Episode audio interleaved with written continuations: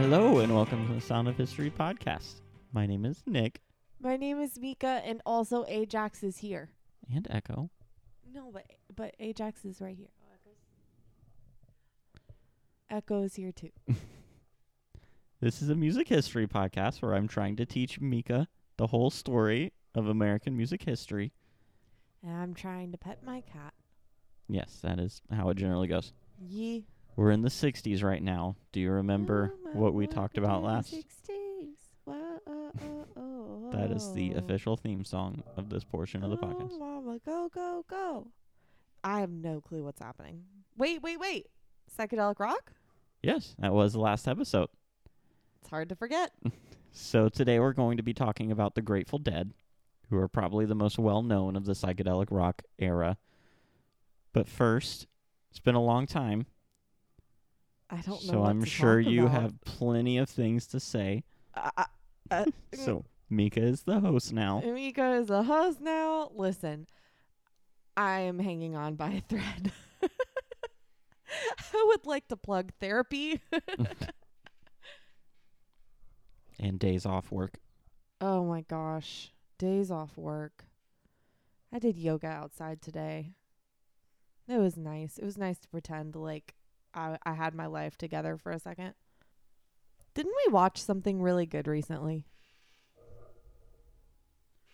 Um, are you like TV show, movie? What are you talking about? I don't remember. I just feel like we watched something really good. We We watched the. Andy Samberg movie. That's it. The Andy Samberg movie on Hulu. I don't remember what it's called, but it was a Palm Springs, maybe. ride. That was a ride. I think it's Palm Springs. It's good. Also, Love is Blind, but no one Mhm. needs to have that suggested to them. Everyone knows. No one needs to watch that. Everyone needs to watch that. I hope they're okay. They're not, and that's why they're on Love Is Blind. Anything but the else? Hamiltons are doing so good. cool. They're doing so good. they love each other. I don't know who they are. Everyone else does. I don't. I don't know that we have a very strong Love Is Blind following. I think you're the only person in the world who hasn't seen it. I. I don't think that's true. Anything else? Anything non Love Is Blind related?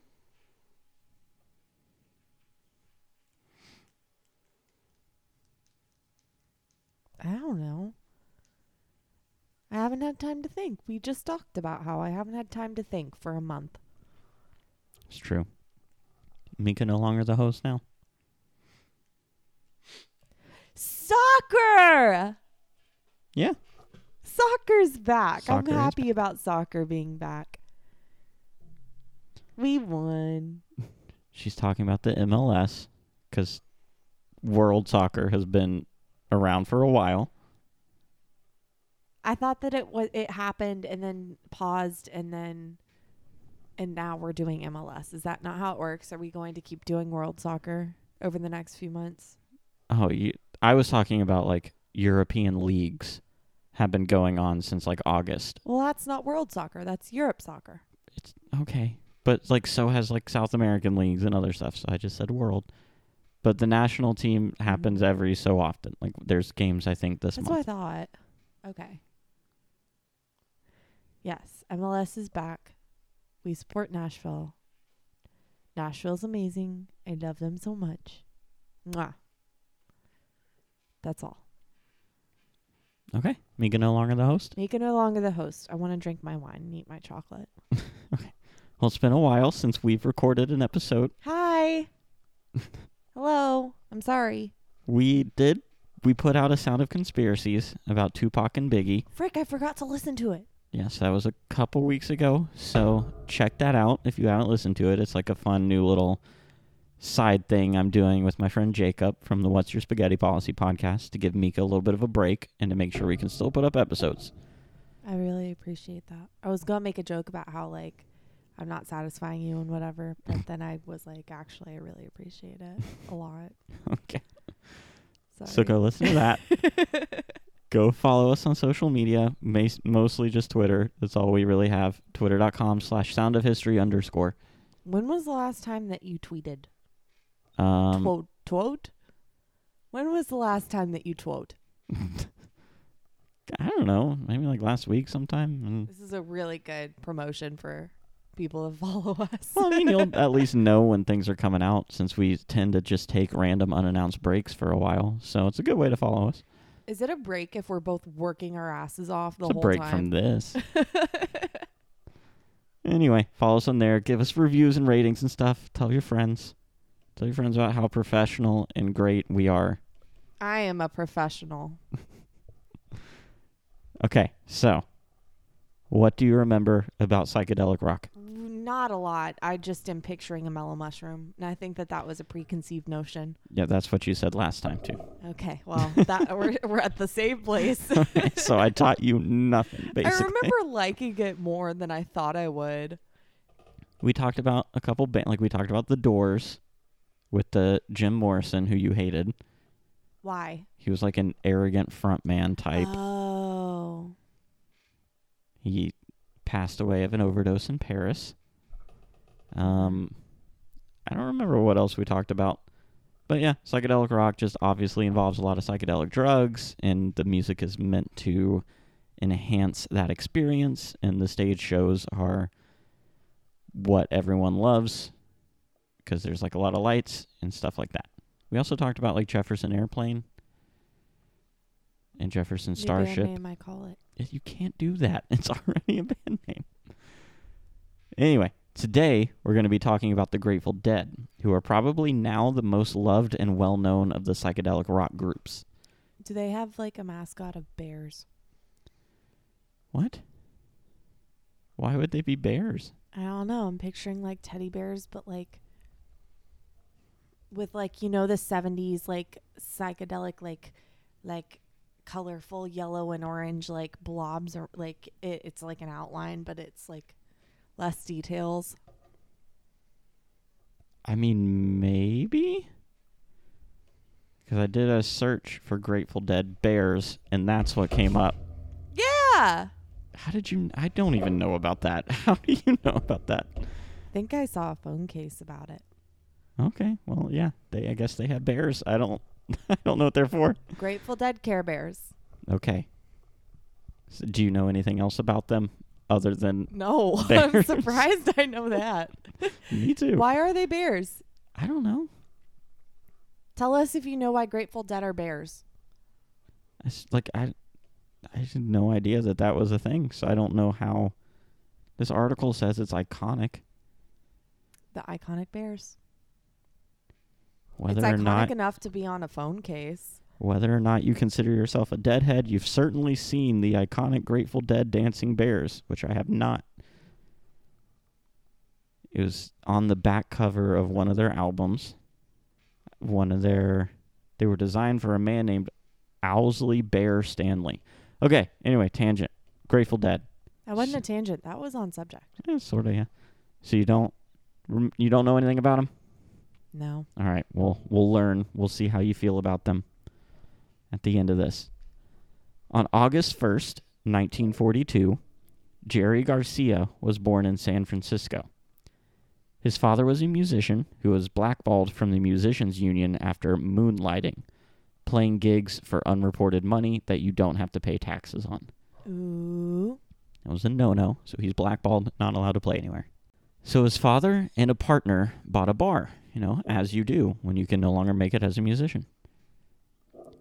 So Jerry was around music basically his entire life, and he started taking piano lessons at a very early age. When he was five, his father passed away during a fly fishing accident. Wha Hold on. We're gonna spend any more time on that. nope, just kind of, what? I don't know. That's weird. nah, things happen. That's weird. That's suspicious. things happen. I don't know. Fly fishing is dangerous, I guess. uh, what did he get? Did he get hooked with a hook and then like bleed out? Did he get like thrown off the boat? Do you even go on a boat? I don't think you go on a boat. Did someone push him? I doubt someone pushed him because it said accident, not murder. I mean, everything is an accident unless you mean to do it on purpose. so like a murder instead of an Thank you for that grammar lesson from Mika.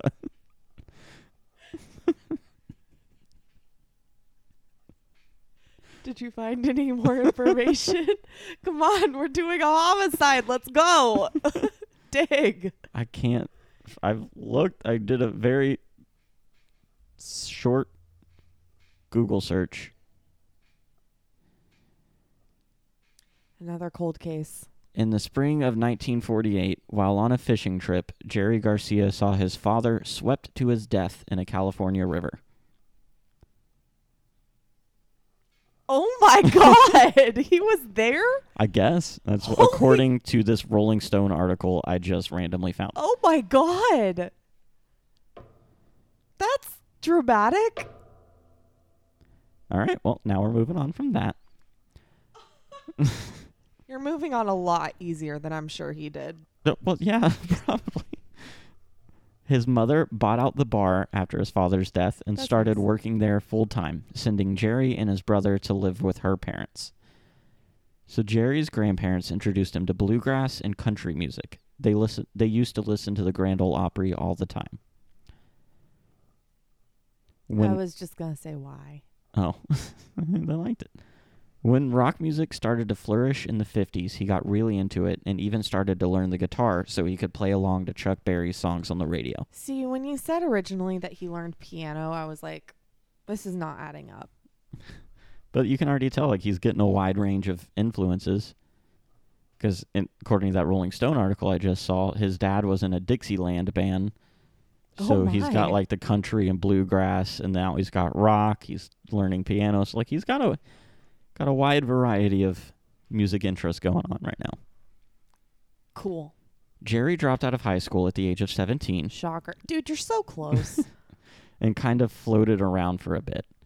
He got into marijuana at this time and started to focus more heavily on making music. The next year, he joined the army, quickly racked up eight AWOLs and two court martials, and then left. means. AWOL stands for away without leave. So he just Oh. left eight times. And then court martialed is basically when you get in trouble and you have to go to army court. So that happened twice. And then he left the army because it just wasn't for him. So far, he's a quitter. No, he just hasn't found where he belongs yet. Reportedly, he joined the army after stealing a car and being given the option to either join the army or go to prison. Oh my god. But just disclaimer, I don't know for sure that that story is true. Could be wrong. That's just something I read somewhere. And it seems like it fits. the army would. After the army, he started to get involved in the local coffee house scene and get more plugged in with other artists or with other artistic dropouts with similar musical influences as him I want to hang out in a coffee house all day. in San Francisco too. It's basically what I did this morning, but Yeah. in not San In Francisco. Murfreesboro. Don't dox me. they know we're in Nashville. So in this coffee house scene, he met Robert Hunter, who would become his longtime songwriting partner. In 1961, he was riding in a car that got into a terrible accident, resulting in a broken collarbone ooh, when Jerry was thrown through the windshield. ooh. A 16 year old singer songwriter sustained fatal injuries in the accident. Jerry later said about the accident, quote, That's where my life began. Before then, I was always living at least at less than capacity. I was idling.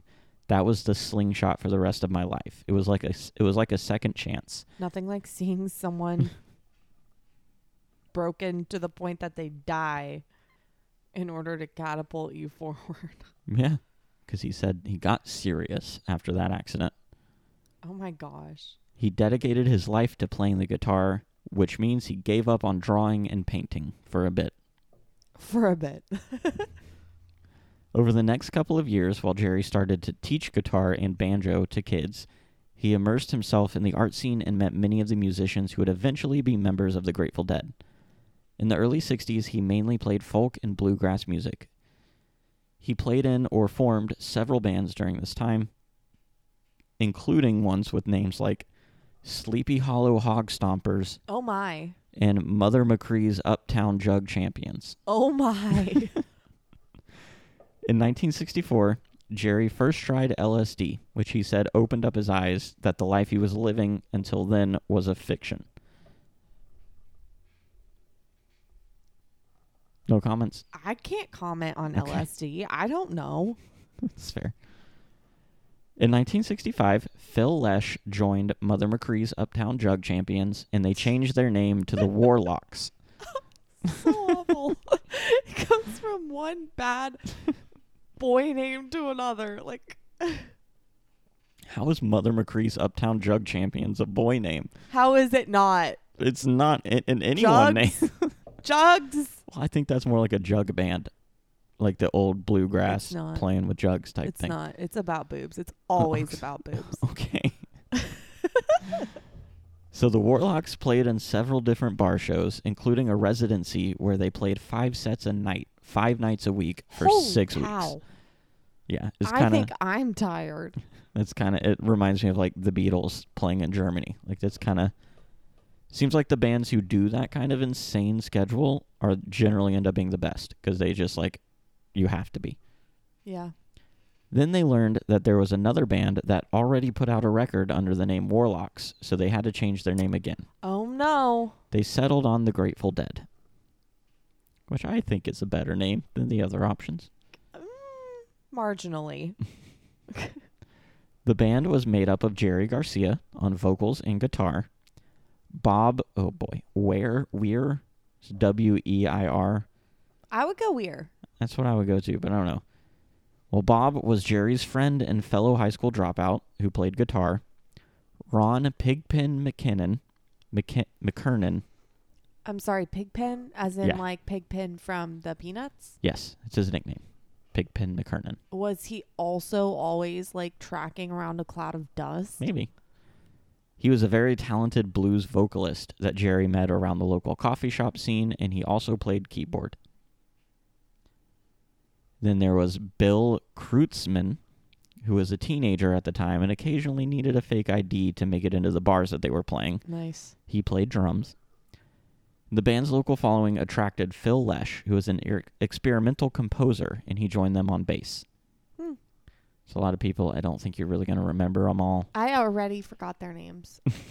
I, I, you can at least name two of them, right? Uh, Jerry Garcia, but only because of Cherry Garcia. What about the other one? yeah, I don't know. The Peanuts. Come on.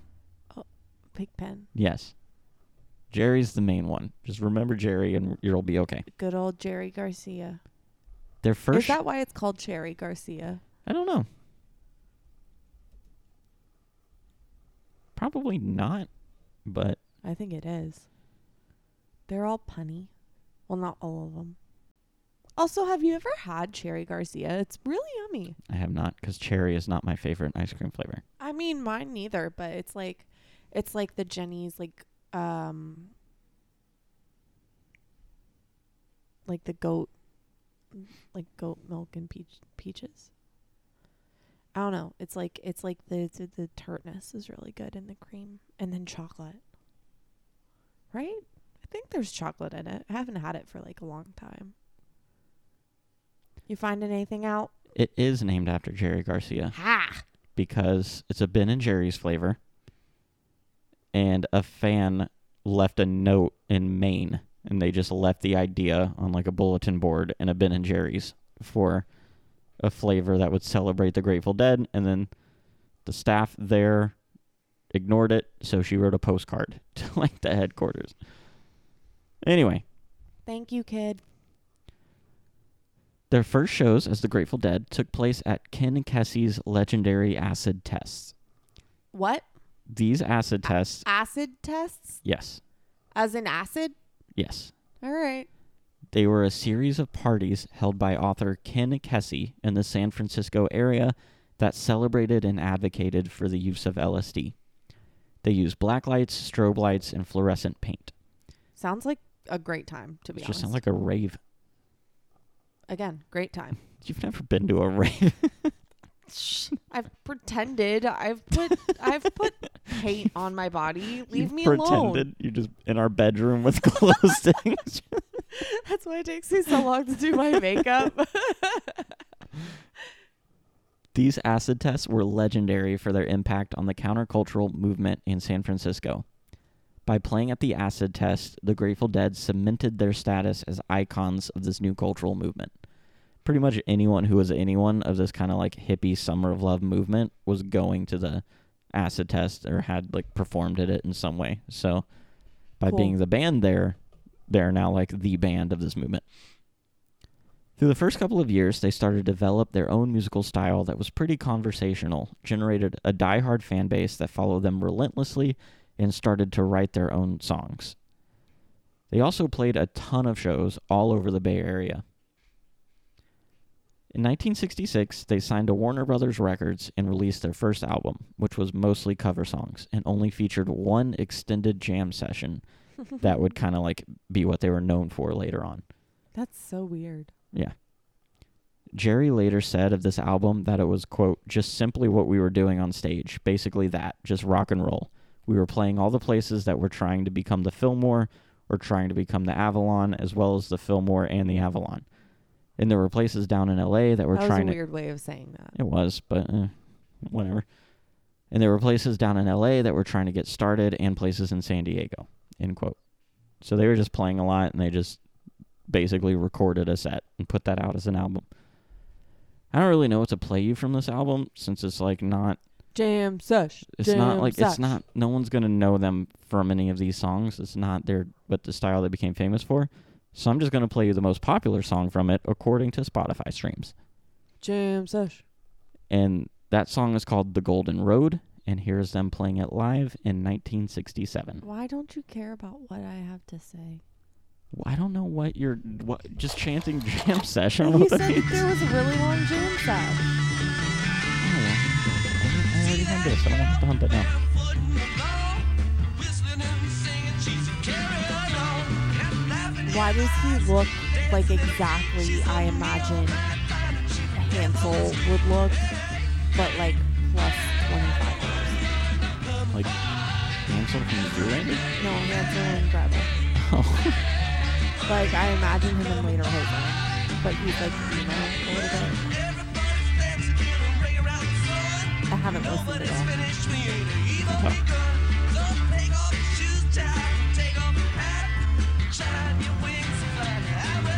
It's his hair. His hair looks like Hansel. Just listen to this song for a second. I'm just explaining my thought process to the people. I think that's Pigpen. I like it.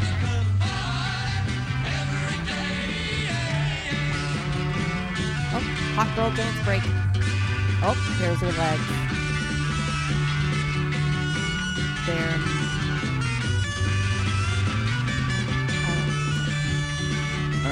That's from their first album. that's chill. You didn't listen to any of it. I liked it enough. I was just distracted. His hair is awful. Well, you're one of the few because that album was a commercial failure. It failed to accurately capture their stage show, which is what everyone cared about. It also was pretty hard to categorize and market since the Grateful Dead resisted labels and genres of any kind. Which is not really a good idea It's for your first album. Like, you can do that when you're like big time, but for your first one, eh. I mean, I They guess it worked for them be true eventually. to themselves. True to your heart. be true to your heart. Maybe you should audition for them. Are they still touring? I don't know. We'll find out. Despite the poor performance, they were still one of the biggest live music draws in the Bay Area during the 1967 Summer of Love and continue to play at the area's largest venues. They established a group of hardcore, dedicated fans that traveled with them everywhere, who were known as the Deadheads. I like it. They were the epitome of the counterculture. They were draped in flowers and long flowing dresses. They danced arrhythmically while the Grateful Dead jammed on stage for hours and hours. Thanks to them, the Grateful Dead were a massive live band despite never having a radio hit, which went against everything that the music industry thought possible at the time. which is kind of cool. I want to be a hippie, but I want to dance rhythmically. Well, too bad. You can't. I can't be a hippie dancing rhythmically. Nope. Why? You you never pass the audition. Why don't you have faith in me? If you're gonna dance rhythmically, you won't pass the audition. I'm sorry. It's just how it goes. I goes. don't want to be a deadhead. I want to be a hippie that dances rhythmically. Too bad. Like I can't. The a a rhythmic dancing to songs is not my vibe. Also in 1967, they had an, an additional drummer join the band, making them a Two? six piece. Yeah. Probably not both playing on drum sets, probably like a percussionist playing like whatever, like Cowbell. bongos and stuff like that. By 1969, they had recorded two more albums that were better at showcasing their jam style playing. They featured long, drawn out songs.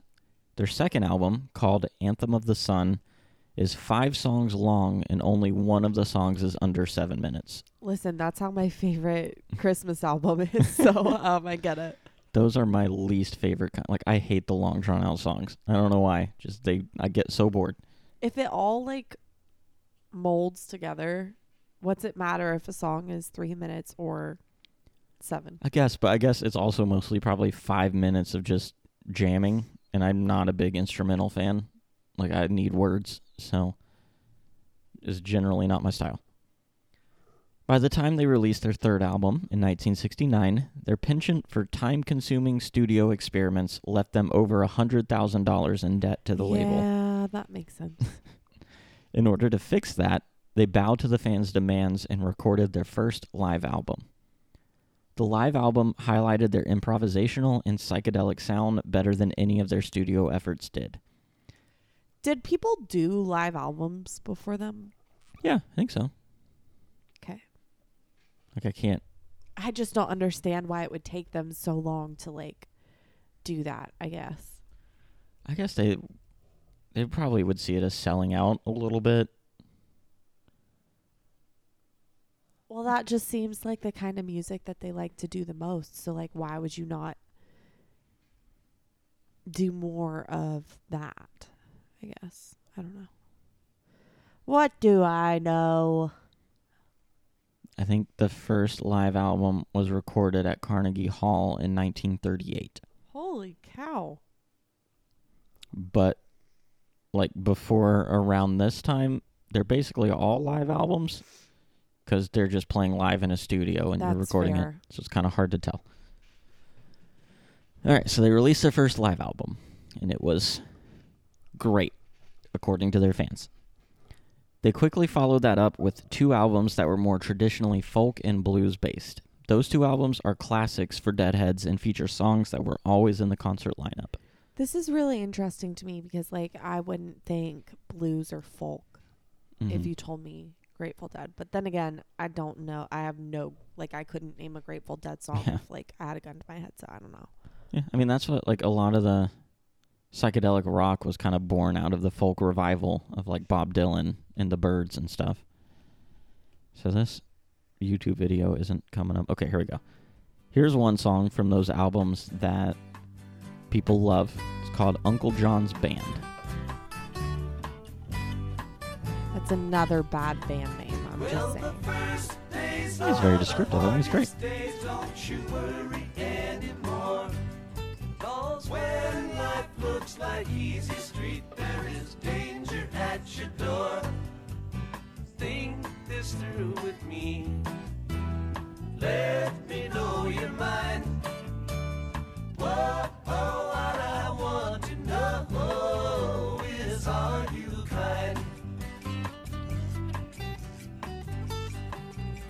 It's a buck dancer's choice, my friends. Better take my advice. I'm vibing. You know all the rules. Vibing a little bit too rhythmically. It's so easy. Why would anyone non-rhythmically dance to this? Won't you come with me? Whoa, oh, what I want to know. All right, that's Uncle John's Band. That one's pretty Like, folk. come on. Pretty folky. Yeah. As you might expect, their status as LSD superstars drew the attention of police. What? We're talking about the police on this one too. Yeah, generally, in I meant, like- 1970. Like it's a music oh joke. no. I mean, the police probably listened to him. In 1970, while playing in New Orleans, the police raided their hotel and ended up arresting 19 people on various different drug charges. Lord. All of the charges were eventually dropped, except those against their sound engineer, who was already facing charges for LSD production in California. The events of that night were memorialized in a song called Truckin' that ended up being one of their biggest hits, peaking at number 64 in the charts. One of their biggest hits only went to 64. Yeah, they're not a radio band, which is like one of the big things about them. Like, how did they get so popular? Just completely going against the whole system of the music industry. Anyway. Here's Truckin'.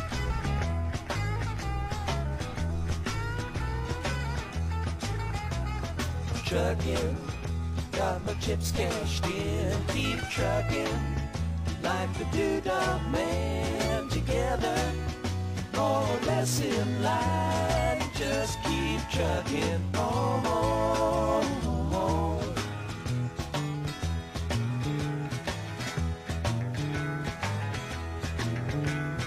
Arrows of neon and flashing marquees out on Main Street. Chicago, New York, Detroit, and it's all on the same street. A typical city involved in a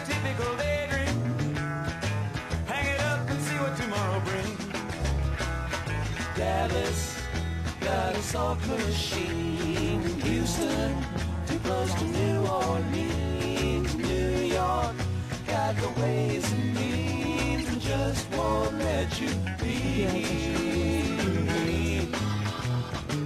Man, Just keep on trucking. I know that. go try. This Alright. I know that Most of the phrase. cats that meet on the of true Just love. a minute of it. Most of the time they're sitting and crying at home. I'm trying to. have a skeleton trucking. I'm gonna play it with the rose trucking.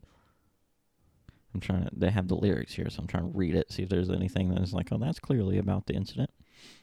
Trucking on LSD.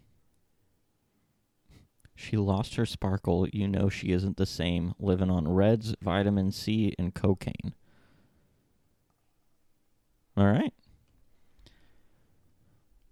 In 1971, Mickey Hart, who was the second drummer that they added, took a break from the band after his father, who was an accountant, ran away with the band's money. Oh my god. Mickey would later rejoin the band for good in 1974. No idea what happened to his dad. Looked for it, couldn't find it. what? They had several other musicians who would slip in and out of playing with them, as you would kind of expect with like the jam band type thing. They had a second keyboardist for a while to help Pigpen keep up with the increasingly psychedelic sound. They had other percussionists for a bit, but mostly the core group stayed intact. As their career gained traction, they started to sell more albums and see a little bit more chart success, but they were always first and foremost a live band. They were on the road for most of every year, playing all over the country. As more and more of the psychedelic rock contemporaries started to fade out in the 70s, they started to draw even more of a following. Huh. The Deadheads also grew to the point that their shows became something of a festival wherever they played. That's fun. People cared just as much about the spectacle of the traveling circus as they did about the music. And it kind of reminds me of like a NASCAR race where because like I would go to NASCAR races as a kid and I do not care about NASCAR, but like they just had tents and like fun activities to do all weekend. Corn dogs. Yeah, I guess. I don't know. Just reminds me of that. Unlike the other members of the band, Ron Pigpen McKernan didn't take any psychedelic drugs. Pigpen is the clean one. Well, he preferred drinking whiskey and fortified wines instead. Sounds like you. Yeah, but hopefully not to this extent. This led to severe liver damage, so doctors advised him to stop touring. After a brief hiatus, he returned to touring with the Grateful Dead. He also started to experience symptoms of rare autoimmune disease that was unrelated to his alcoholism.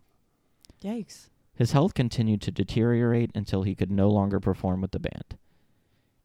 He gave his last show on June 17th, 1972. After that show, he broke off all contact with the band completely, Whoa. saying, quote, I don't want you around when I die, Whoa. end quote. He's not okay. Nope. Oh my gosh. On March 8th, 1973, he was found dead in his room of a gastrointestinal hemorrhage.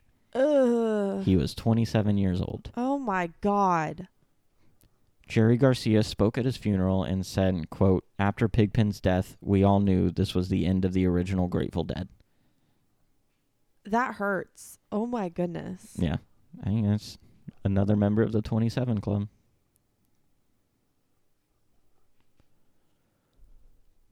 But the Grateful Dead carried on with a replacement keyboardist. They formed their own record label called Grateful Dead Records and Is that because they owed the other record label so freaking much they wouldn't let them come back? maybe they yeah, but I mean Grateful Dead Records they're not really being super creative with that one. They're not the best at names. I don't know how they landed on something as good as Grateful Dead. And I think I only think that no, it's good. Never mind. They probably pulled it from a book or something. If I'm remembering correctly. That sounds right. Uh, Jerry spotted the phrase Grateful Dead, which the band later discovered to be from an Egyptian prayer in a dictionary, and the name stuck. Interesting. What is he doing reading the dictionary? It's probably not just the dictionary, it was probably a dictionary of something. I don't know. Okay. Interesting. So they after they formed their own record label, they released a jazz-inspired album that ended up being their biggest commercial success. Here's a song, Eyes of the World, from that album. For like a live band, I can't find a ton of live performances on YouTube. I guess none that like cuz all their live performances are just jam sessions. Yeah. So none that capture the songs.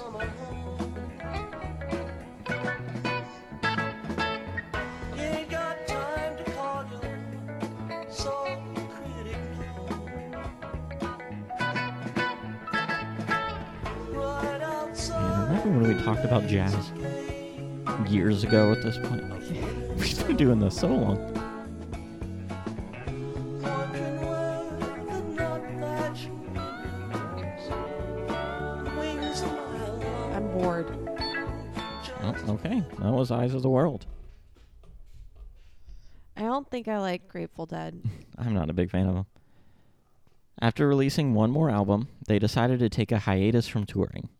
Before the break, they performed a series of five concerts in San Francisco at the Winterland Ballroom in 1974. The concerts were filmed with the intention of being compiled into the Grateful Dead movie, released in 1977. Again, great name. I mean, if it ain't broke, don't fix it. I mean, I guess it's good from a marketing standpoint. Like you see that, you know what it is. The fans are going to buy it. They resumed touring in 1976. The early 80s were a bit of an upheaval for the band. They were still touring, in fact, giving some of their best performances, but they were through but they went through another lineup change when Pigpen's rela- replacement left the band. That replacement would die the next year in a car accident. Are they cursed? I think so. At least their keyboardist The are. keyboard is cursed. It's the same keyboard. the Grateful Dead and the Haunted keyboard. no, that's too That creative is of a a name. movie I would see. The band released a pair of live albums in 1981 and then did not release another album until 1987. That's a big break. Probably because in the early 80s, Jerry Garcia's health began to decline Oh no. because of his drug use. oh no. So he lost a lot of the energy on stage that made him so popular. In 1985, he started to gradually curtail his opiate usage, but he slipped into a diabetic coma for several days in 1986. Uh-oh. It was after he recovered from that that the group recorded and released their album in 1987. So it's probably probably a fair reason for a little bit of a break there.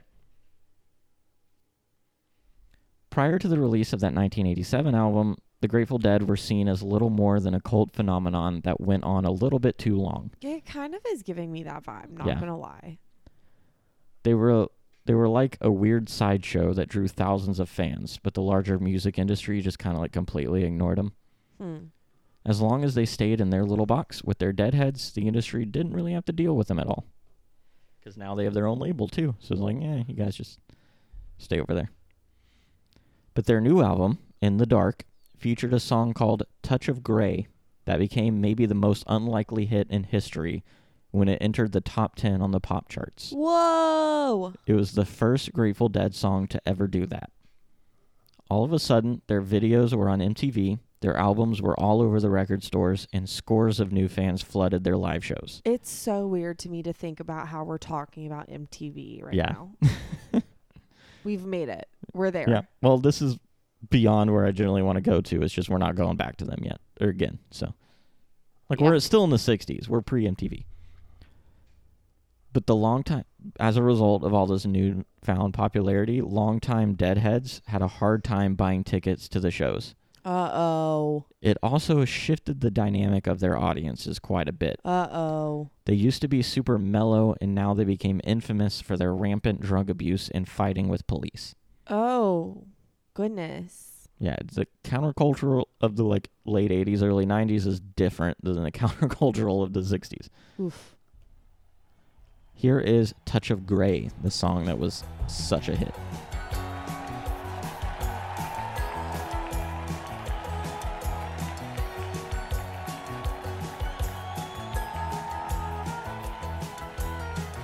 That was an unfortunate shot. Just the person playing the keyboard turning into a skeleton.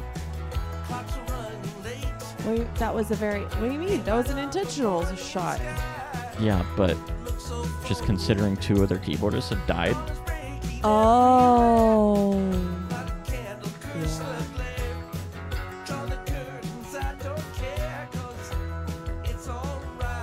He's just turning translucent.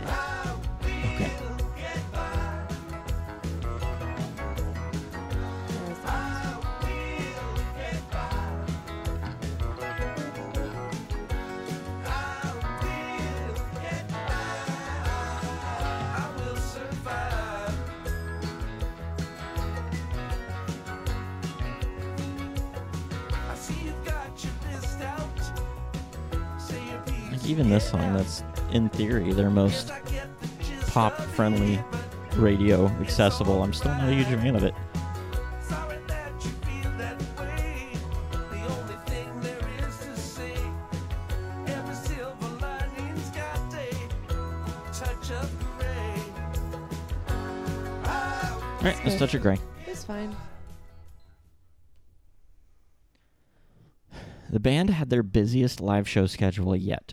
They went on the road with Bob Dylan, which of course resulted in another live album. They also had a string of personal tragedies in the following years. Oh no. Pigpen's replacement's replacement died of a fatal drug overdose, making him the third keyboardist to die. Oh, good lord. In 1989, after a fan died from breaking their neck outside of a show in New Jersey, Oh my gosh. I think I said after, but that's the end of the sentence. Another fan died of an overdose while in police custody in LA. So they're hmm. getting a quite rough reputation now after years of just being like a little sideshow that no one cared about. Ooh. The Grateful Dead released their last studio album in 1989, but continued their touring schedule. Jerry Garcia was once again hospitalized with diabetes and an enlarged heart in 1992, so the band put their forthcoming tour on hold. When he came out of the hospital, he looked more fit than ever. Even so, not many were surprised when it was announced that he was found dead in his room at a substance abuse treatment center in 1995. The official cause of death was a heart attack. Jerry Garcia's death spelled the end of the Grateful Dead as a musical group. The remaining members of the band would have reunions with various other members throughout the years, as well as launching their own musical projects. In 2015, what? Like what? Oh, I don't know. I don't know. any of 'em. What if what if we know one I don't think we do. In 2015, some of the original members joined up with John Mayer to tour under Dead and Company. What? Uh. And they've since performed a few different tours under that name. Okay. Yeah, the the music vibes, I see it. The Grateful Dead are a legendary band. Their live shows will probably be talked about for the rest of time. They played what they wanted, did what they wanted, broke pretty much every single rule they could possibly break in the music industry. And despite all that, they built a legion of dedicated fans and a culture all their own. Were they j- I I feel like they were cool people. Probably. Like that's how you get and keep fans like that. It just honestly, it really feels like they were the first, even though they had nothing to do with the internet, they were the first like internet model band. Like they built their own little dedicated following from the ground up. It was just about them and the fans. They catered to their fans. They like screw what the label wants, screw what's popular. I'm doing what I want. I'm building my fan base and just like just they just let their fans build their career. They didn't have to rely on a label or a marketing team or any of that. It kind of feels like Power what a lot of people. feels like what a lot of like TikTok artists are doing right now, where they're just like put a song on TikTok that blows up. Anyway, it's the Grateful Dead. Okay. I don't really like their music, but I'm I like how they did it. I like how they did their career. I wouldn't have been able to tell you what their music was like, and I wouldn't have said that. That's fair. I think I in my head, and this is probably gonna get people mad at me. I confuse them with the band Phish quite a lot because it seems like I don't know their what their music sounds like, but they're also known for like big festival type shows. So I just feel like they're like similar vibes, but maybe I'm wrong. I just guess that when I think like, oh yeah, countercultural, super popular Yeah. live band, it, that's into drugs. That's not the vibe of music that I think of. Yeah, that's fair. But I was not alive in the '60s, or the '70s, or the '80s. All right. Anything else to add? I don't. What are we doing next? I don't remember. Heck if I know. I'm going to sleep. We're doing Woodstock eventually, but I think we're doing heavy metal before that. Ooh. I think we have heavy metal, Led Zeppelin, Woodstock, and then we're done with the 60s. Moving into the 70s. Welcome to the 60s. Yeah.